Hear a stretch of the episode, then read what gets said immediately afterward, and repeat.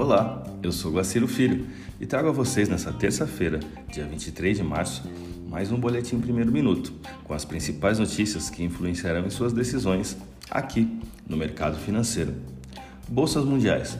A Bolsa de Xangai encerrou o dia com queda de 0,93%, enquanto a Bolsa japonesa Nikkei queda de 0,61%. Mercado futuro americano. Dow Jones Futuro operando em queda, 0,43%. S&P 500, queda de 0,42%. Nasdaq, queda de 0,19%. Europa, DAX, queda de 0,54%. A ata do Copom, que será divulgada daqui a pouco, às 8 da manhã, trará uma interpretação do Banco Central quanto à pressão inflacionária, assim como um maior esclarecimento dessa nova postura de elevação de juros tomada pela autarquia. No Reino Unido, após a divulgação do número de desempregados, o mercado aguardará o pronunciamento do presidente do Banco Central inglês.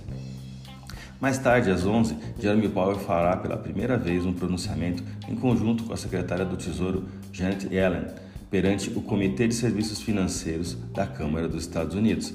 A discussão se concentrará na supervisão da resposta à pandemia do Tesouro e do Federal Reserve. Falando ainda de economia norte-americana, será divulgado também às 11 da manhã a venda de casas novas. Vamos dar uma olhadinha agora para os gráficos? Dólar.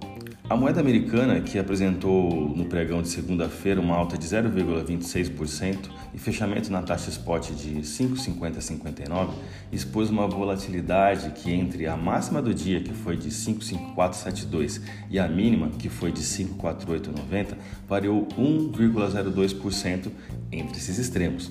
O fato é que nos patamares que fechou, ou seja, abaixo de 5,5235, a moeda se mantém vendida em dólares americanos. Vamos ao euro agora. O real brasileiro segue se valorizando também diante do euro através de uma Selic que tem atraído compradores à moeda brasileira. O euro segue vendido com o seu próximo suporte na taxa spot de 6,41. Com alta de 0,56% na sessão dessa última segunda-feira, a moeda encerrou o dia com taxa spot de 6,5708. Posso deixar uma dica para você? Siga nossos boletins para ficar sempre conectado às principais notícias.